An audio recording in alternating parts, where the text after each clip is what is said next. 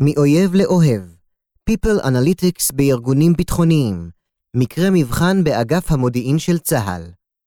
פורסם באתר דאדו, מחקרים ותוכן מקוון. אחת. כללי. אמן ביצע קפיצת דרך משמעותית בין השנים אלפיים ושמונה עשרה עד אלפיים ועשרים בכל הנוגע לשימוש בתפיסות ובמתודולוגיות מעולם ה-People Analytics של מחקרי המידע לטובת מימוש אסטרטגיית כוח האדם שלו. במאמר זה נבקש להעמיק ביחס לגורמים שאפשרו את צמיחתה המואצת של דיסציפלינה זו באגף המודיעין כמקרה בוחן למגמה כלל עולמית המתרחשת בגופים ביטחוניים נוספים. במסגרת כך, נעסוק בגורמים המאפשרים ובצעדים נדרשים ביחס לפיתוח ויישום של שימוש בנתוני עתק אודות כוח אדם באמן. במסגרת המאמר, נפרוס את היתרונות והאתגרים הגלומים במימושה של מהפכת ה-People Analytics בארגונים ביטחוניים, מתחים מרכזיים שעמדו בבסיס המעבר הקונספטואלי והמוחשי מביצוע מחקרי מידע על אויבים לתהליך דומה ביחס לכוחותינו. בסיכום המאמר, נציע מספר דגשים מרכזיים ביחס להטמעת תפיסה ויכולת זו גם בגופים ביטחוניים נוספים. בין היתר, קיומה של מערכה בלתי פוסקת על המידע, לקיחת אחריות מוגברת של מפקדים על התהליך ומאמץ משותף בין מומחים מדיסציפלינות שונות ביחס לתהליך ההטמעה של היכולות המפותחות בארגון. בטרם נעסוק בתהליכים אלה בזירה הביטחונית, נבקש להציג מספר מונחים מארגנים ורקע כללי ביחס למהפכת ה-People Analytics בזירה האזרחית. זאת מתוך הבנה כי לא כל הידע והמומחיות בהקשר זה מצוי בכותלי הארגונים הביטחוניים, וכי ארגונים אזרחיים גדולים כבר עוסקים בכך תקופה ארוכה. שתיים. People Analytics בזירה האזרחית. המונח People Analytics מתייחס לאינטגרציה בין נתונים מגוונים אודות אנשים המגיעים ממקורות שונים מתוך ומחוץ לארגון. המלחמה על שימור כוח אדם איכותי בארגונים מייצרת שינוי דרמטי באופן שבו מתמודדים מנהלים עם הניסיון לאתר, לגייס, לפתח ולשמר את העובדים בארגון. בהתאם לכך, גם היקף המשאבים שהם מקצים לכך הוא חסר תקדים. בארצות הברית לבדה, מושקעים כ-ארבע מאות ביליון דולרים בשנה לצורך זה. מטרת השימוש ב-People Analytics במגזר האזרחי היא לסייע למנהלים בתהליכי קבלת החלטות לגבי העובדים שלהם ברמה הטקטית, ולזהות מגמות רצויות ביחס לארגון כולו ולמימוש אסטרטגיית משאבי האנוש שלו. האתגרים עימם מתמודדים בעלי תפקידים העוסקים ב-People Analytics הם רבים ומגוונים. בין היתר, שימוש בלתי מספק במידע הקיים על העובדים לצורכי חיזוי, תרבות ארגונית שאינה מעודדת שימוש במידע אודות כוח האדם בארגון, מידע חסר, חלקי או בלתי מהימן וחוסר יכולת לעשות שימוש מושכל בתובנות העולות מהאלגוריתמיקה המבוצעת על עובדים. כאמור, כיום ניתן לזהות שימוש הולך וגובר במחקרי מידע המבוססים על נתוני עתק אודות כוח אדם בארגונים שונים, שניתן להגדירם כמשתייכים לתת דיסציפלינה של People Analytics. תת דיסציפלינה זו החלה בניסיון לשמר פרטים שהארגון הגדיר אותם כוכבים, טלנטים או היפו. לצורך כך, ובניסיון למצות את כלל המידע הנאסף על העובדים ולייצר משמעויות ותובנות חדשות למנהלי הארגון, נעשה שימוש ביכולות מעולם הדאטה סייאנס. דוגמאות למקורות מידע אודות כוח האדם הם, בין היתר, מאפיינים דמוגרפיים, נתוני איכות, עמדות, מידע רפואי, דפוסי יוממות, הגעה לעבודה, היעדרות מהארגון וכן הלאה. מנתוני חברת מקינזי לשנת אלפיים ותשע עשרה עולה כי ארגון העושה שימוש בפרקטיקות ובמתודולוגיות מעולם ה-People Analytics מצליח לשפר בכ-שמונים אחוז את אפקטיביות כוח האדם שלו, לטייב בכ-עשרים וחמישה אחוז את מידת האפקטיביות הארגונית שלו ולצמצם בכ-חמישים אחוז את שיעור העוזבים מרצון שלו. בהתאם לממצאי החברה, מדובר במהפכה של ממש, שבחלק ניכר מהמקרים אינה מתממשת לאור היעדר נכונות של מנהלים לבצע שינויים באופן קבלת ההחלטות שלהם ולהתבסס במרבית המקרים על אינטואיציה ואינסטינקטים גרידא. דוגמה נוספת לארגון גדול העושה שימוש ביכולות חיזוי בעולם משאבי האנוש הוא חברת גוגל העולמית. באחד מכנסי מחלקת ה-People Analytics האחרונים של החברה, חילקה ההנהלה לעובדיה את הסטיקרים הבאים. We have charts and graphs to back us up, so fuck off. היום כבר אין צורך להסביר את חשיבותם של נתוני עתק בכל הנוגע לניהול ופיתוח כוח אדם בארגונים גדולים. בהתאמה, מעל ל-שבעים אחוז מהחברות במשק האמריקאי עושות שימוש ביכולות מעולם מחקרי המידע למימוש אסטרטגיית כוח האדם שלהם. חשוב לציין כי חברות עסקיות שונות העושות שימוש ביכולות מעולם ה-People Analytics כבר ביצעו את קפיצת המדרגה התפיסתית ביישום להטמעת היכולת בתהליכי קבלת החלטות לגבי עובדים. יתר על כן, השאלות העסקיות המעסיקות מנהלים בארגונים אלה עוסקות לא רק בחיזוי לגבי תפקוד פרטני של הפרט, אלא בבחינת הקשרים שהוא מייצר במקום העבודה. בין היתר, מהי מידת מרכזיותו של הפרט בארגון למול חבריו לעבודה? עד כמה הוא מבצע חיבורים בין תתי יחידות ואוכלוסיות שונות, ומהי מידת השפעתו על סביבתו על ידי כך? באופן זה, לומד הארגון על איזה עובדים בשום אופן הוא אינו יכול להרשות לעצמו לאבד. הבנה נוספת שכבר הוטמעה בזירה האזרחית היא כי לצורך מענה על שאלות מסוג אלה נדרש איסוף ותיוג של מידע דיגיטלי בר עיכוב, ולא רק כזה הנאסף באמצעות סקרים בלבד. מידע המבוסס על סקרים מהווה ייצוג חלקי ובלתי מהימן בהכרח של המציאות. בנוסף, הוא מחייב ביצוע שיקלולים שונים של המידע הנאסף, והשימוש בו עשוי להיות מוטה וחלקי. לבסוף, מתקיימת תמימות דעים כי עדכון חי של מקורות המידע על פרטים בארגון מהווה תנאי קריטי מבחינת יכולת הארגון לבצע חיזוי ביחס לעובדים ולקבל החלטות על בסיסו. שלוש. People Analytics בזירה הביטחונית. תופעה מעניינת אותה ניתן לפגוש בשנים האחרונות היא הטמעה של תפיסת ה-People Analytics גם בגופים מהמגזר הביטחוני, ובדגש על צבאות מערביים כגון צבא ארצות הברית וצבא בריטניה. דוגמה בולטת לכך היא הקמה של מחלקת ההון האנושי של צבא ארצות הברית תחת מחלקת ההגנה של ארצות הברית בשנת אלפיים ושש עשרה. ייעוד המשרד, כפי שעולה מאתר האינטרנט שלו, הוא Utilize big data analytics to better understand key components of service members' career path and how policy or environmental changes affect the performance and composition of the D O D workforce. O P A provides go-to expertise for scientific assessments, data analytics, and problem solving to improve the lives of the D O D community. מטרת המחלקה להוות מרכז המחקר המרכזי לגבי כוח אדם של מחלקת ההגנה, במטרה להבין את המרכיבים המרכזיים שמעצבים את מסלולי הקריירה, איכות התפקוד, המוטיבציות וההרכב האנושי של משרתי משרד ההגנה האמריקאי. המחלקה מספקת מענה לשאלות עסקיות ביחס ל-שתיים נקודה שמונים ושבע מיליון איש, מתוכם שבע מאות שלושים ושניים אלף אזרחים המשרתים בכלל גופי הצבא האמריקאי. משרד זה כולל מספר מחלקות אשר בראשן עומדים בעלי תפקידים בעלי הכשרה ומומחיות מעולמות מדעי ההתנהגות, משאבי האנוש, הסטטיסטיקה ומדעי המחשב. במסגרת כך, מספקת המחלקה יכולות חיזוי המבוססות נתוני עתק ביחס לכלל הכוחות הסדירים, המשפחות ופורשי הארגון. בין היתר, בנושאים כגון שימור כוח אדם מתאים בארגון, חיזוי מידת הקשירות והמוכנות של הכוחות, חיזוי פוטנציאל התאבדות ועוד. בדומה למחלקת ה-O P A של מחלקת ההגנה האמריקאית, גם בחיל האוויר האמריקאי ניתן לזהות מגמה הולכת וגוברת של שימוש בנתוני עתק לטובת ניהול ופיתוח כוח האדם בצבא. כך גוף זה הקים את המשרד ל-Human Capital Analytics בשנת אלפיים ושש עשרה. תחומי העיסוק המרכזיים של המחלקה הם שיפור יכולות החיזוי ביחס לכוח האדם בארגון.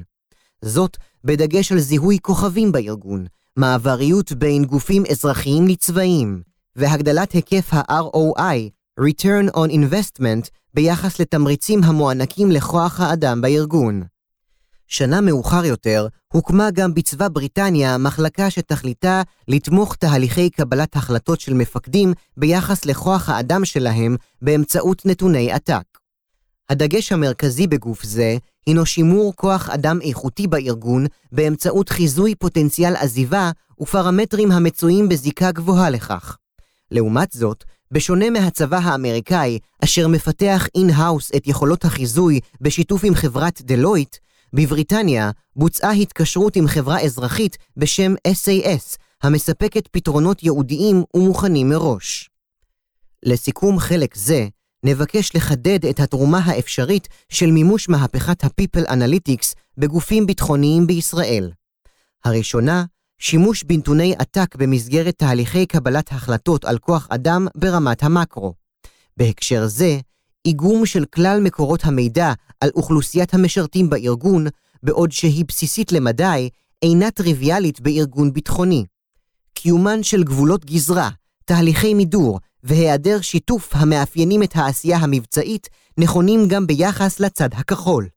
בהקשר זה, איגום כלל מקורות המידע על פרטים לכדי בריכת מידע אחודה עשויה לסייע למקבלי החלטות ברמת המקרו, שתכליתה חיזוי אודות אוכלוסיות תוך התמקדות במגמות ותהליכים עתידיים.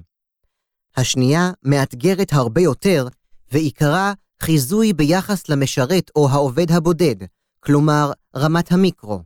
בהקשר זה, תרומת יכולת החיזוי ביחס למשרת או העובד הבודד היא לסייע לפרט לממש את הפוטנציאל האישי והמקצועי שלו לאור התחזקותן של תפיסות נאו-ליברליות והתחזקות של אתוס תעסוקתי מקצועי בארגונים אזרחיים וביטחוניים. אלה מעודדים את הפרט להעמיד עצמו במרכז יותר מבעבר ולשאול שאלות לגיטימיות ביחס למידת מחויבותו לארגון. במסגרת כך, תהליכי קבלת החלטות של מנהלים בארגון ביטחוני חייבת להתבסס על מידע מהימן ככל הניתן, כאמצעי להתמודד עם עמימות גבוהה ביחס לסיכויי הישארותם של משרתים או עובדים, החווים עוררות תעסוקתית, ובמקרים רבים מחפשים באופן אקטיבי מקומות עבודה חלופיים. כלומר, פרטים שבעבר נחשבו כקשורים לארגון עד גיל הפרישה, מנהלים שיח משאבים מתמקח הולך וגובר. בהקשר זה, יכולת החיזוי המשמעותית ביותר היא היכולת לענות על השאלה העסקית מי יהיה העוזב הבא. חשוב לציין כי בעוד ששאלה עסקית זו מעסיקה מזה שנים את המגזר האזרחי, מידת הרלוונטיות שלה במגזר הביטחוני רק הולכת וגוברת. בהתאם לכך, היא מחייבת שינוי מהותי באופן בו מפקדים ומנהלים במגזר הביטחוני מקבלים החלטות ביחס לכוח האדם שלהם. כעת, נבקש להציג חקר מקרה ייחודי לפרויקט ראשוני מסוגו שפותח ומוטמע בימים אלה באגף המודיעין של צה"ל. פרויקט זה מהווה סנונית ראשונה להטמעה של יכולות חיזוי מתקדמות ביחס לכוח אדם וקבלת החלטות ניהוליות בהתאם לכך.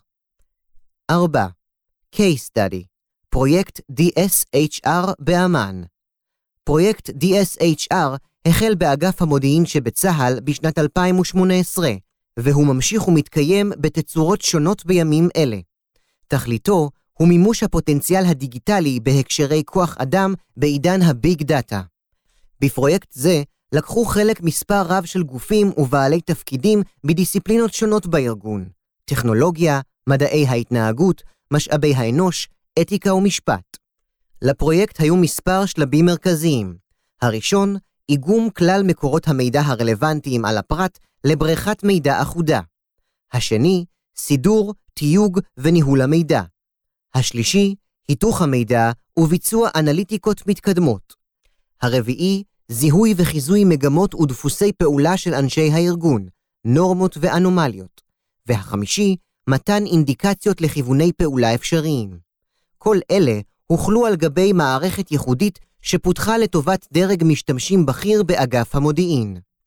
קהל היעד המרכזי של יכולת זו הוא מפקדים בכירים באמן מדרג העלם ומעלה, אשר נדרשים לקבל החלטות אסטרטגיות ביחס לניהול כוח האדם שתחת אחריותם. בין היתר, פיתוח, קידום, תמרוץ, תגמול, ניוד וסיום העסקה.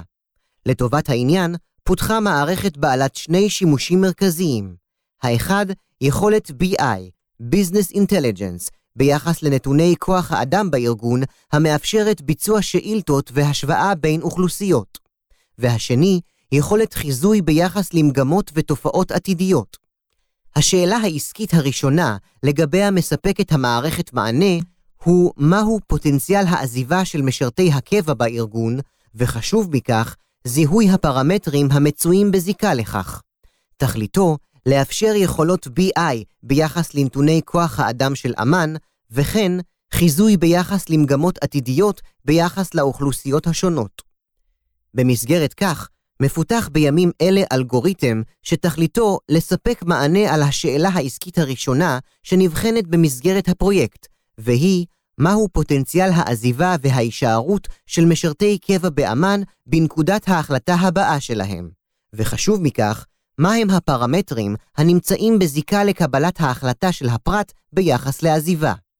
סוגי מקורות המידע בהם נעשה שימוש לטובת תהליך המחקר כוללים משתנים המתארים את סוג האוכלוסייה אליה משתייך הפרט בהתאם למגדר, דרגה, השכלה, נתוני איכות וכן הלאה. בנוסף, נעשה שימוש בנתונים המתארים את תפקודו ההתנהגותי של הפרט בארגון, כגון שיעור יוממות, היעדרות מהארגון לטובת חופשה או מחלה ועוד. סוג מקור מידע נוסף כולל את התגמול לו זוכה הפרט בארגון. האחד, תגמול חיצוני המתייחס לשכר, תמריצים ומלגות, והשני, תגמול פנימי המתייחס להוקרה לזוכה הפרט בארגון. למשל, קבלת תעודת הערכה עבור תפקודו בארגון. סוג מידע נוסף שעתיד להצטרף למאגר הנתונים הקיים הוא עמדות המשרתים כלפי שירותם הצבאי ונכונותם להישאר בארגון. זאת כאשר עיקרון השמירה על אנונימיות תשובות המשיבים נשמרת. ארבע נקודה אחת המעבר מצד אדום לצד כחול. בחלק זה נציג את המעבר הקונספטואלי שחווה אגף המודיעין מבחינת ההבנה כי שימוש בנתוני עתק ביחס לקוחותיו אינו רק nice to have, אלא מהווה הכרח של ממש. תחילה, נציין כי פרקטיקות, הגיונות ותהליכי עבודה ביחס לחיזוי פעולתם של אויבים אינם זרים לאגף המודיעין ואף רחוק מכך. השימוש במחקרי מידע לטובת העשייה המודיעינית הינה יכולת שמפתחים גופי ביטחון וביון בישראל ובעולם מזה שנים רבות. בנוסף, אגף המודיעין נשען במידה רבה בעשייתו המקצועית על איסוף ומיצוי של מידע. המעבר לפעולה מסוג זה ביחס לכוחותיו חייבה ביצוע מספר רב של התאמות נדרשות ביחס להחלה של הגיונות פעולה מהצד האדום לצד הכחול. במסגרת כך, ניצול יכולות ונכסים מהליבה המודיעינית המבצעית שברשותו לטובת קידום ליבות גם בעולם ההון האנושי. כל זאת תוך שמירה על כללי משפט ואתיקה מחמירים. להבנתנו, המעבר לצד הכחול חייב שינוי די אן איי משמעותי באופן התיעוד, השימור והשימוש במידע אודות משרתי ועובדי ארגונים. הלכה למעשה, הפיכתו של הארגון להרבה יותר data-driven ביחס לקוחותיו מבעבר. להלן תיאור תמציתי של הפעולות שאפשרו את המעבר ממיצוי מידע בצד האדום לצד הכחול. ראשית, נדרש היה לשכנע את הנהלת הארגון כי אכן קיים צורך בשימוש בנתוני עתק ביחס לכוחותיו. שנית, השימוש במידע חייב פעולה בהתאם לכללי אתיקה ומשפט מחמירים. ושלישית, נדרש היה לוודא כי החוזה הפסיכולוגי של הפרט עם הארגון ביחס לשימוש במידע לגביו אינו נפגע. כעת, נרחיב לגבי סוגיות אלה. ביחס לרתימת ההנהלה, הצגנו מחקרים ותימוכים מגופים אזרחיים שונים וצבאות זרים, אשר התמיעו תפיסות ויכולות מעולם ה-People Analytics. הנחת יסוד מעצבת בהקשר זה היא כי על מנת שנוכל לשכנע ביחס לתועלת של שימוש בנתוני עתק ביחס לכוח אדם, עלינו לשנות את האופן שמערך מדעי ההתנהגות באגף המודיעין פועל. בהקשר זה, גם פצ'ר ליפנס, שיינינגר וטנר, טוענים שפרקטיקות מעולם מדעי ההתנהגות שאינן מתבססות במידה משמעותית על מסדי מידע נרחבים, חדלו להיות פרקטיקות מספקות בניסיון לשמר עובדים איכותיים בארגון. כלומר, בעלי תפקידים מעולמות מדעי ההתנהגות ומשאבי האנוש בארגונים גדולים שהפגינו יכולת להשתמש בנתוני עתק, מצאו עצמם חלק אינטגרלי מפורומי קבלת החלטות בכירים, כמשפיעים מובהקים על החלטות אסטרטגיות וקריטיות לארגון. תהליך דומה חווה ענף מדעי ההתנהגות באגף המודיעין, אשר חרט על דגלו את מימושה של מהפכת ה-People Analytics בארגון. ביחס להחלת כללי יסוד משפטיים ואתיים, הבנה בסיסית שעיצבה תהליך זה היא כי המתודולוגיה הנדרשת בעת ביצוע מחקרי מידע על כוח אדם בארגון היא מתודולוגיה המעמידה במרכז את האדם ולא את המידע הקיים עליו. בהתאם לכך, סוגיות כגון פרטיות וצנעת הפרט קיבלו מקום משמעותי בבחירת מסדי הנתונים בהם נעשה שימוש לטובת בריכת המידע הפרויקטלית. במסגרת כך, כלל מקורות המידע שהוכנסו לבריכת המידע אושרו על ידי גורמים משפטיים צהליים. בנוסף, ברמה האתית וידנו כי השימוש במקורות המידע אינו מייצר פגיעה אפשרית בחוזה הפסיכולוגי של משרתי הקבע עם הארגון. כלומר, במידה ועלתה אפשרות כי הפרט יחוש שהשימוש במידע אודותיו יפגע בו בדרך כלשהי, לא נעשה בו שימוש. למשל, לא נעשה שימוש במקורות מידע מרשתות חברתיות, כגון פייסבוק, לינקדאין וכן הלאה. בנוסף, נקטנו במספר צעדים מחמירים שימנעו שימוש בלתי ראוי במידע. החתמת כלל בעלי התפקידים בפרויקט על מסמך סודיות, קביעה ויישום של כללי מידור ביחס לצפייה בנתונים, ערפול פרטים מזהים על הפרט במסגרת תהליך הפיתוח של המערכת, והחלת הזדהות כפולה בעת הכניסה של בעלי תפקידים שונים למערכת. ארבע נקודה שתיים גורמים מאפשרים. כעת נבקש לתאר מה היו הגורמים שאפשרו את מימוש מהפכת ה-People Analytics באגף המודיעין. לטענתנו, מדובר בשילוב בין מספר גורמים. הראשון, בשלות ארגונית. השני, מנהיגות טכנולוגית. והשלישי, והחשוב מכולן, רוח גבית פיקודית. להלן פירוט ביחס לכל אחד מהגורמים. ראשית, צה"ל ואגף המודיעין בתוכו מתמודד בשנים האחרונות עם מימוש מודל הקבע הצעיר. עיקרו של המודל, פרישה לגמלאות של משרתים בקבע בכיר בלבד, שמשמעותו הפחתה של כ-חמישים אחוז בשיעור הפורשים לגמלאות מהארגון. מצב זה ייצר תובנה עמוקה באמן שהטיפול במשרתי הארגון דורש שינוי ממעלה שנייה. במסגרת כך, שווקטור מרכזי בחשיבותו הוא במימוש היכולת להתמך בנתונים בתהליכי קבלת החלטות ביחס לפרטים. כלומר, היכולת לחזות את דפוסי ההתנהגות של משרתי הקבע ואת הפרמטרים המצויים בזיקה להחלטתם אם להישאר או לעזוב את הארגון, הפכה לצורך של ממש ביכולתם של מפקדים לספק מענה רלוונטי וקונקרטי ביחס להחלטות אודות כוח האדם שתחתיהם. בשלות ארגונית זו כללה הבנה של בעלי תפקידים שונים כי אסטרטגיה של מענים מקומיים, אד-הוק, היא נכונה, אך באופן חלקי. והיא איננה מדויקת או כלכלית בכלל המקרים. בנוסף, יכולת החיזוי ביחס לעתיד לבוא, בכל הנוגע לכוח אדם, כלל לא הייתה בנמצא, וההבנה כי יכולת זו הינה מחויבת המציאות החלה לחלחל. במילים אחרות, ניתן היה לזהות תמימות דעים בארגון, כי הכלים הנוכחיים התומכים קבלת החלטות ביחס לכוח אדם, מתחילים למצות את עצמם, ונדרש שינוי ממעלה שנייה. גורם מאפשר שני הוא היווצרותה של מנהיגות טכנולוגית אמנית מקומית, שריכזה סביבה קבוצת אנשים מיסיונרים שהנושא בנפשם, אשר עסקו בפרויקט יומם וליל. זאת בין אם הדבר נעשה במסגרת תפקידם או באופן התנדבותי גרדה. העשייה בפרויקט התאפיינה בחיבור בין בעלי תפקידים ממחלקות, גופים ועולמות תוכן שונים, מדעי ההתנהגות, משאבי האנוש, טכנולוגיה ודאטה סייאנס, משפטים, פיננסים, חוזים והתקשרויות. שילוב אינטרדיסציפלינרי זה, בעוד שלא היה מובן מאליו מלכתחילה, היה הקש ששבר את גב הגמל במימוש המערכה על המידע, והיכולת להתמודד עם השינוי התרבותי והטכנולוגי שטמן בחובו הפרויקט. ביחס לרוח הגבית הפיקודית, ניתן לציין כי למין תחילת הפרויקט, הנהלת הארגון זיהתה את הפוטנציאל הרב הגלום בפרויקט, ואף דאגה לספק לו את המשאבים הנדרשים והזמן הראוי לצורך מימוש. יותר מכך, נראה כי המערכה על המידע, שהייתה תחילה נחלתם של בעלי תפקידים בודדים בפרויקט, הפכה לזו של הנהלת הארגון גם כן. הציטוט הבא ממחיש את העניין היטב, בינוניות בכל הנוגע לשימוש במידע ביחס לאנשי הארגון איננה שם המשחק יותר. Organizations are in a worldwide war, a war to accurate a diminishing resource, an asset that is more valuable than oil and more critical than capital. The resource can be bought, but not owned. It is found in every country, but is difficult to extract. Leaders know that without this resource, they are doomed to mediocrity.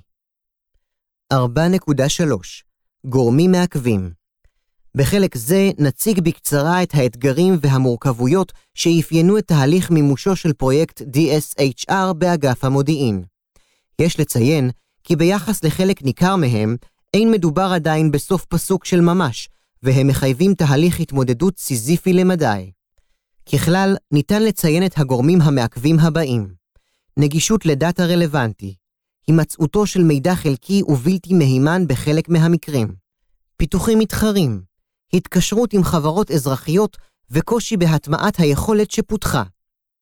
תחילה, יש לציין כי מרבית המידע על כוח האדם באגף המודיעין כלל אינו מצוי במערכות ותשתיות המידע המודיעיניות, אלא במערכות מידע שונות היושבות על רשת משתמשים של אגף התקשוב. בעל המידע, בשונה מכך, הינו אגף כוח האדם. מצב זה חייב קישוריות גבוהה בין הרשתות השונות וקיומו של שיח בין כלל הגורמים.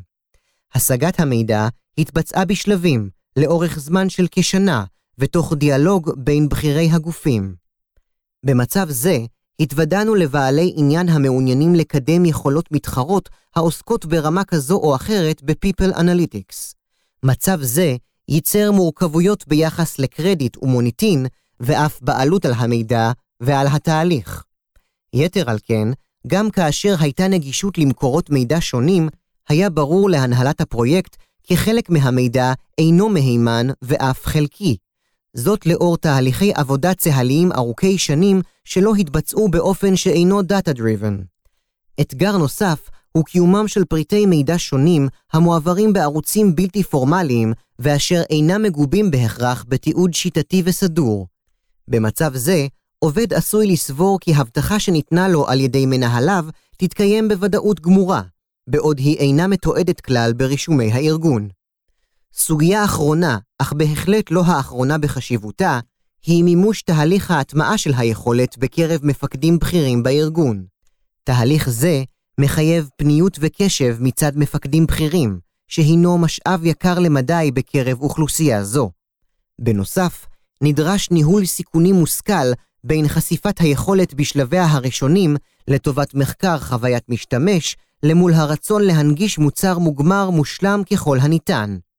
דרך הפעולה הנבחרת היא זו שתצייר בטווח הארוך בעבור המפקדים את התרומה הגבוהה ביותר עבורם. כל אחד או אחת מהם או מהן בהתאם לקצב ולתחולות המתאימים להם. חמש. סיכום, אתגרים ודילמות להמשך הדרך. ארגונים שמבססים את עשייתם על אנשים מחויבים לפתח אסטרטגיה ארגונית בהתבסס על מערכות לניהול ופיתוח כוח אדם מתקדמות ומבוססות מידע. תופעה זו אינה פוסחת גם על צה"ל כארגון הגדול ביותר במדינת ישראל. ארגון זה מתמודד עם שינויים תכופים במודלי השירות של אנשיו. לכן, המעבר לשימוש בנתוני עתק במסגרת תהליכי קבלת החלטות על כוח אדם הינו מחויב המציאות. על מנת שתהליך זה יצלח, נדרשים מאמצים משותפים של דרג ההנהלה הבכיר ולצידם מומחי איי איי ומומחי תוכן מעולם מדעי ההתנהגות ומשאבי האנוש. מאמצים אלה כוללים בראש ובראשונה מערכה בלתי פוסקת על המידע, אחריות משותפת על תהליך ההטמעה של היכולת המפותחת, כאשר הקריטריון המוביל ביישומה הוא שימוש בנתונים בצמתי קבלת החלטות קריטיים ביחס לכוח אדם וכגורם תומך החלטה מוביל ומרכזי. אין ספק כי המערכה על המידע מהווה את הסנונית הראשונה במערכה האמיתית עימה מתמודדים גופי ביטחון בישראל ובעולם, שהיא המערכה על People Analytics ראשית כל כתפיסה מארגנת המייצרת פרקטיקות ותהליכי עבודה חדשים כבסיס לבנייתן ויישומן של אסטרטגיות לניהול ופיתוח כוח אדם בארגונים ביטחוניים.